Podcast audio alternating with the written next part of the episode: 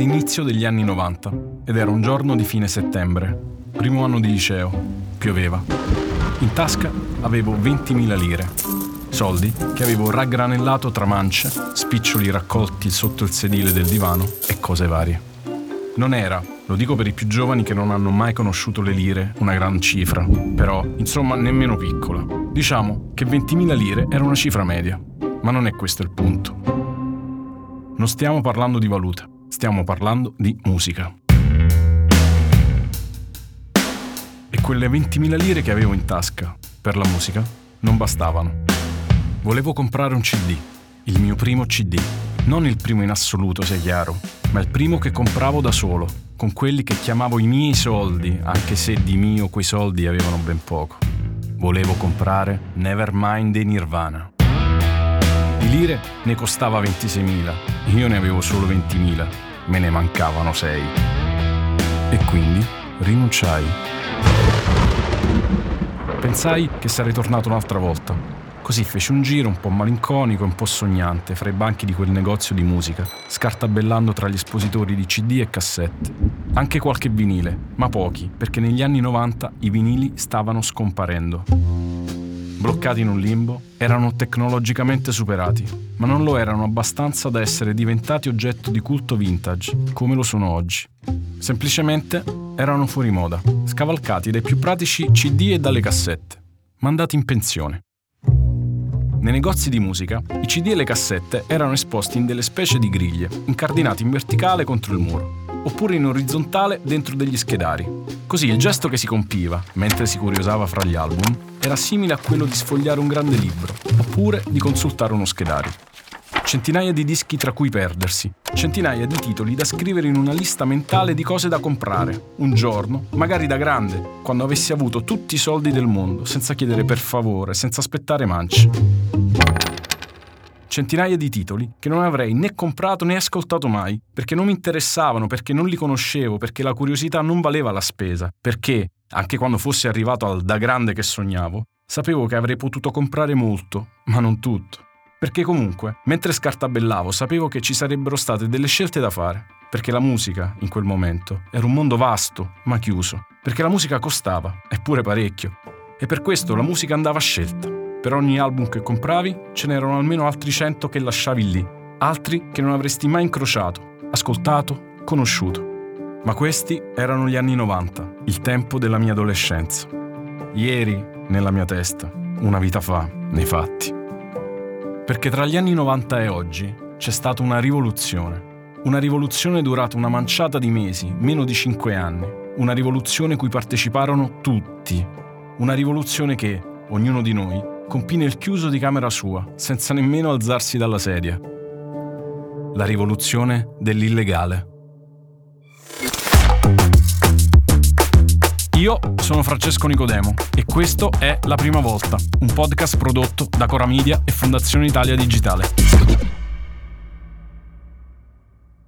A dare inizio a tutto, a cambiare la musica, la tecnologia, persino le nostre abitudini più personali, nel tempo a decretare la chiusura di catene di negozi di dischi, che sembravano colossi destinati a dominare il mondo per sempre, non è stato né un musicista, né uno smanettone, né un commerciante di musica, ma un professore di acustica.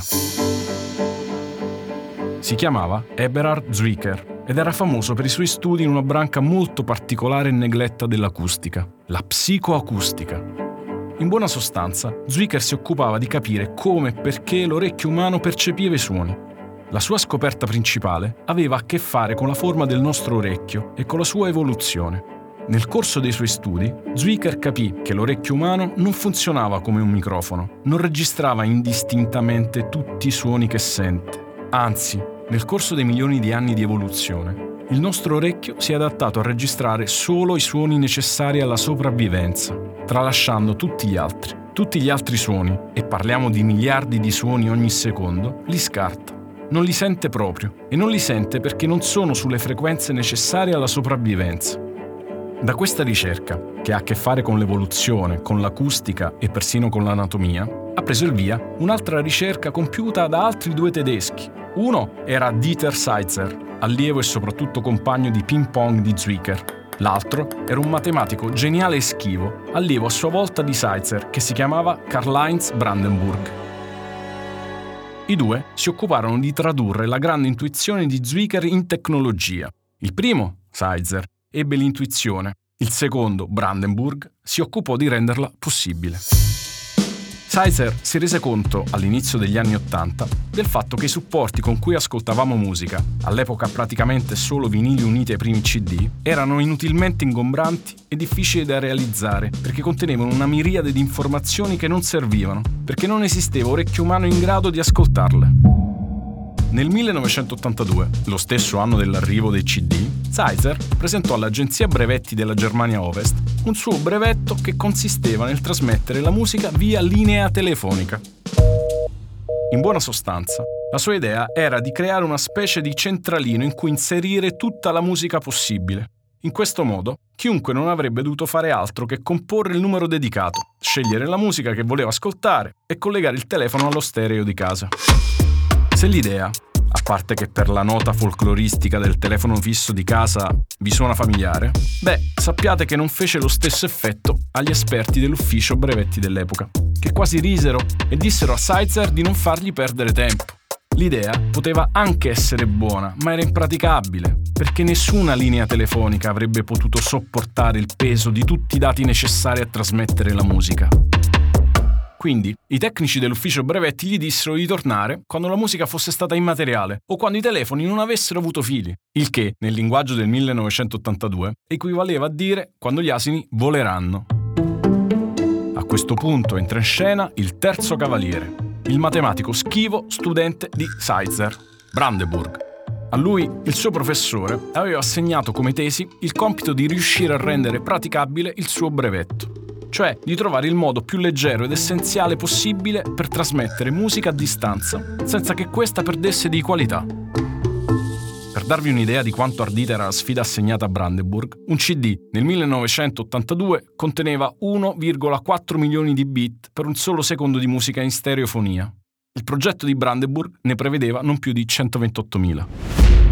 Ci vollero anni e l'aiuto sapientissimo e paziente di un ingegnere del suono di nome Bernard Grill, ma alla fine Brandenburg arrivò a quello che si era prefisso. Un sistema di trasmissione del suono leggero, pratico, facile da trasmettere, riprodurre e trasportare e che non perdeva qualità del suono. A questo punto ci piacerebbe dire che lo chiamò MP3, MP3, MP3. ma non è del tutto vero, perché il nome fu attribuito al suo progetto da un comitato, l'MPEG, il cui scopo era trovare tecnologie innovative che potessero diventare il nuovo standard per la musica. In fase finale di scelta, il comitato ne selezionò tre: Moving Player 1, Moving Player 2, Moving Player 3. MP1, MP2, MP3. I tre formati erano simili tra loro e arrivavano da ricerche simili condotte da aziende differenti. Ma solo l'MP3 di Brandenburg aveva una caratteristica chiave, fondamentale per quegli anni che, lo ricordiamo, erano gli ultimi 90, ossia l'albore di Internet. Era leggero, il più leggero possibile, ma, dicevamo, questa è la storia di una rivoluzione. E la tecnologia, da sola, fa tante cose, ma la rivoluzione, da sola, non la sa fare. Per fare quella ci vogliono le persone, e le persone, a un certo punto, sono arrivate. E sono arrivate violando una sfilza di leggi che sarebbe difficile mettere insieme. Il primo si chiamava Benny Dell Glover ed era un ladro, cioè in realtà era un operaio, ma l'attività di ladro gli piaceva di più. Glover lavorava nella fabbrica di produzione di compact disc della Polygram di Kings Mountain in North Carolina. In teoria, nel contratto che aveva firmato c'era scritto che non poteva in nessun modo sottrarre dischi che stampava dai magazzini. Ma sai com'è? Glover non ci mise molto ad accorgersi che in realtà i dischi si potevano rubare anche senza troppi pensieri e che in fondo nessuno ci faceva caso. In realtà, la scoperta di Glover non fu chissà che botta di genio dal momento che la stessa scoperta l'avevano già fatta decine di operai impiegati che a casa avevano una discreta collezione di dischi. Ma la vera intuizione di Glover fu un'altra, ossia cosa farsene di tutti i CD che rubava. Glover capì di avere tre possibilità. 1. Fare come gli altri e iniziare una splendida collezione. 2. Venderli di contrabbando, farci qualche soldo e rischiare un sacco di guai con la giustizia. 3. Comprare un computer tradurre le tracce di quei CD in un formato più leggero e facile da trasmettere e venderli online, con la prospettiva di farci un sacco di soldi e di essere del tutto anonimo e al sicuro. E secondo voi quale strada ha scelto? La terza, ovviamente. Qui la storia si perde nel sottobosco dei primi gruppi di pirateria di internet. Un mondo fatto di pseudonimi imprendibili. Smanettoni, hacker, fissati con l'hip hop e il rap. Ma se la storia comincia nel sottobosco dell'illegalità su internet, il suo approdo è un altro. La condivisione gratuita. A renderla possibile, oltre a una specie di ideologia del gratuito che perversava anche nel gruppo di Glover, c'era di nuovo la tecnologia. Internet si stava diffondendo. Era agli albori, certo, ma la sua crescita era evidente, veloce, lampante. In una manciata di mesi, tra la metà degli anni 90 e la fine di quel decennio, la connessione era passata dall'essere una cosa per pochissimi fissati a essere già una necessità. Non ce l'hanno ancora tutti, ma ce l'hanno in molti. E soprattutto, per una congiunzione astrale, i target si incrociarono il tipo di persona che aveva internet in quel periodo era anche lo stesso tipo di persona che ascoltava molta musica, specie hip hop, rap e metal. I pianeti si stavano allineando, ma mancava ancora qualcosa. Quel qualcosa, come molte delle cose che oggi riempiono la nostra quotidianità, arrivò dal dormitorio di un college, dalle mani di un ragazzo che preferiva i computer ai libri. Sean Fanning aveva 18 anni Aveva 18 anni ed era al primo anno della Northwestern University.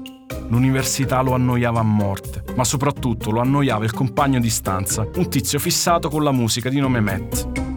Matt sapeva che in giro su internet c'erano disponibili milioni di file MP3 di musica, con tutte le canzoni che avesse voluto. Solo che di computer e internet Matt non ci capiva niente. Sean, invece, sì. Anzi, ne capiva come uno che a 15 anni era stato arrestato dall'FBI per hackeraggio. Così, ogni giorno Matt chiedeva a Sean di dargli una mano a trovare quei file. Ogni giorno. Fino a che, più per toglierselo di torno che per altro, Sean accese il computer e si mise a programmare. Non voleva solo trovare il modo di far avere a Matt le canzoni che cercava. Voleva toglierselo dai piedi per sempre. Voleva che in futuro potesse trovare qualunque canzone senza rompergli le scatole. Così, in qualche notte di programmazione, nacque Napster. Era il giugno del 1999. Era la rivoluzione. Napster era tutta la musica che volevi, completamente gratis, per sempre funzionava con il sistema del file sharing. In pratica, tutti i computer connessi a Napster mettevano in condivisione la loro musica e più persone si connettevano, più il database di Napster cresceva, più musica c'era e più musica c'era, più persone si connettevano in un sistema che cresceva da solo e all'infinito. Certo, scaricare una canzone non era facile come dirlo. Era l'epoca del download, non ancora dello streaming. E per di più, la connessione dell'epoca era 56k, quindi la faccenda era lunga. Ma insomma, Dopo un download che spesso durava ore o addirittura giorni, alla fine quella canzone era tua, tua per sempre e gratis. Carlo Lanfossi insegna Music and Digital Humanities all'Università Statale di Milano e mi racconta che quella che a me sembrava solo musica in un computer, in realtà era molto di più. L'avvento di Napster ha fondamentalmente sancito che per moltissimi l'accesso alla musica era quasi un bene primario a discapito anche delle conseguenze economiche della distribuzione illegale o quantomeno insomma non ancora regolarizzata e non, che non produce direttamente una forma di monetizzazione. Napster ha avuto vicende complesse, ovviamente è stato chiuso come tutti lo sappiamo, quantomeno è stato chiuso nelle sue modalità originarie, ma indubbiamente lo spirito è quello che poi ha fatto portare al cosiddetto web 2.0, cioè il web del, dei social network, il web del contenuto creato dall'utente, perché l'idea proprio di Napster era condividere, condividere che poi è alla fine l'essenza, l'essenza della musica ed è diventata l'essenza di internet in quanto tale, condividere. Ricordo che pochi minuti dopo averlo installato, poco dopo aver visto la sua iconcina comparire sul desktop del mio computer fisso, mi sono spaventato e l'ho subito disinstallato. Non poteva essere vero, non poteva essere legale. Non si parlava più di musica, di internet, di tecnologia, ma di filosofia. Napster non poteva essere vero, perché era una cosa che violava non tanto le leggi scritte, ma quelle non scritte che abitano nella testa di ognuno di noi. Fino a quel momento, e fin dai tempi più antichi, fin da quando abitavamo sugli alberi, niente era mai stato davvero gratis. Tutto si pagava, magari in banane, ma si pagava. Con Napster no. Napster aveva fatto saltare una delle regole più antiche del mondo. Napster era gratis, gratis davvero. La prima canzone che scaricai fu Muscle Museum dei Muse, anno domini 1999. Era così bello che non poteva essere vero. Infatti non lo era. Perché Napster, in realtà, non aveva fatto saltare nessuna regola vecchia quanto il mondo. Non aveva reso la musica gratis. Semplicemente aveva reso possibile rubarla. Nel 2000 i Metallica fecero causa a Napster, dicendo che l'arte non poteva essere trattata come semplice merce, ma come arte appunto, e come tale avere un costo che corrispondesse al suo valore. Iniziò così una lunga causa che portò, nel giro di pochi mesi, alla chiusura di Napster e progressivamente anche degli altri siti simili. Ancora Carlo Lanfossi. Le major sono state lente nel capire se effettivamente c'era un modo per trovare nuovi modi, una nuova economia della musica che non fosse direttamente legata a, intanto ovviamente alla distribuzione fisica e all'idea che, come dire, è una copia che preserva la possibilità di creare monetizzazione, oltre più che all'ascolto, proprio la vendita in sé, e dall'altra appunto anche la possibilità di immaginarsi un modo di poi ricompensare anche gli, gli autori che fosse, che fosse diverso, perché poi il problema ovviamente era sempre ok, distribuiamo la musica gratis, ma poi chi paga, chi, chi la fa? Le major si sono fatte ovviamente no, paladine degli autori, ma su questo ci fu una battaglia anche all'interno della stessa comunità musicale. È indimenticabile l'epic fail di Lars Ulrich dei Metallica che va al congresso a lamentarsi del fatto che Napster sta eliminando dire, tutta la revenue e sta fondamentalmente minando alle basi quello che era una lunga tradizione di eh, economia della musica ed era ironico ed infatti ha avuto un gigantesco backlash. Il fatto che una band come Metallica che in teoria rappresentava un genere di musica e anche una cultura musicale ai confini, ai limiti, come dire, del mondo normativo, legale, fu proprio lui invece a presentarsi come il paladino invece della eh, restaurazione di un mondo. Sia chiaro, avevano ragioni Metallica, anche se a quell'epoca li detestavamo tutti. Avevano ragione, nessuno, nemmeno le rockstar, devono lavorare gratis. E quello che stavamo facendo noi altri, noi ragazzini di tutto il mondo, al sicuro nelle nostre camerette, non era ascoltare musica, era rubare, puro e semplice. Ma era la nostra rivoluzione. E voi? Avete mai sentito parlare di una rivoluzione legale?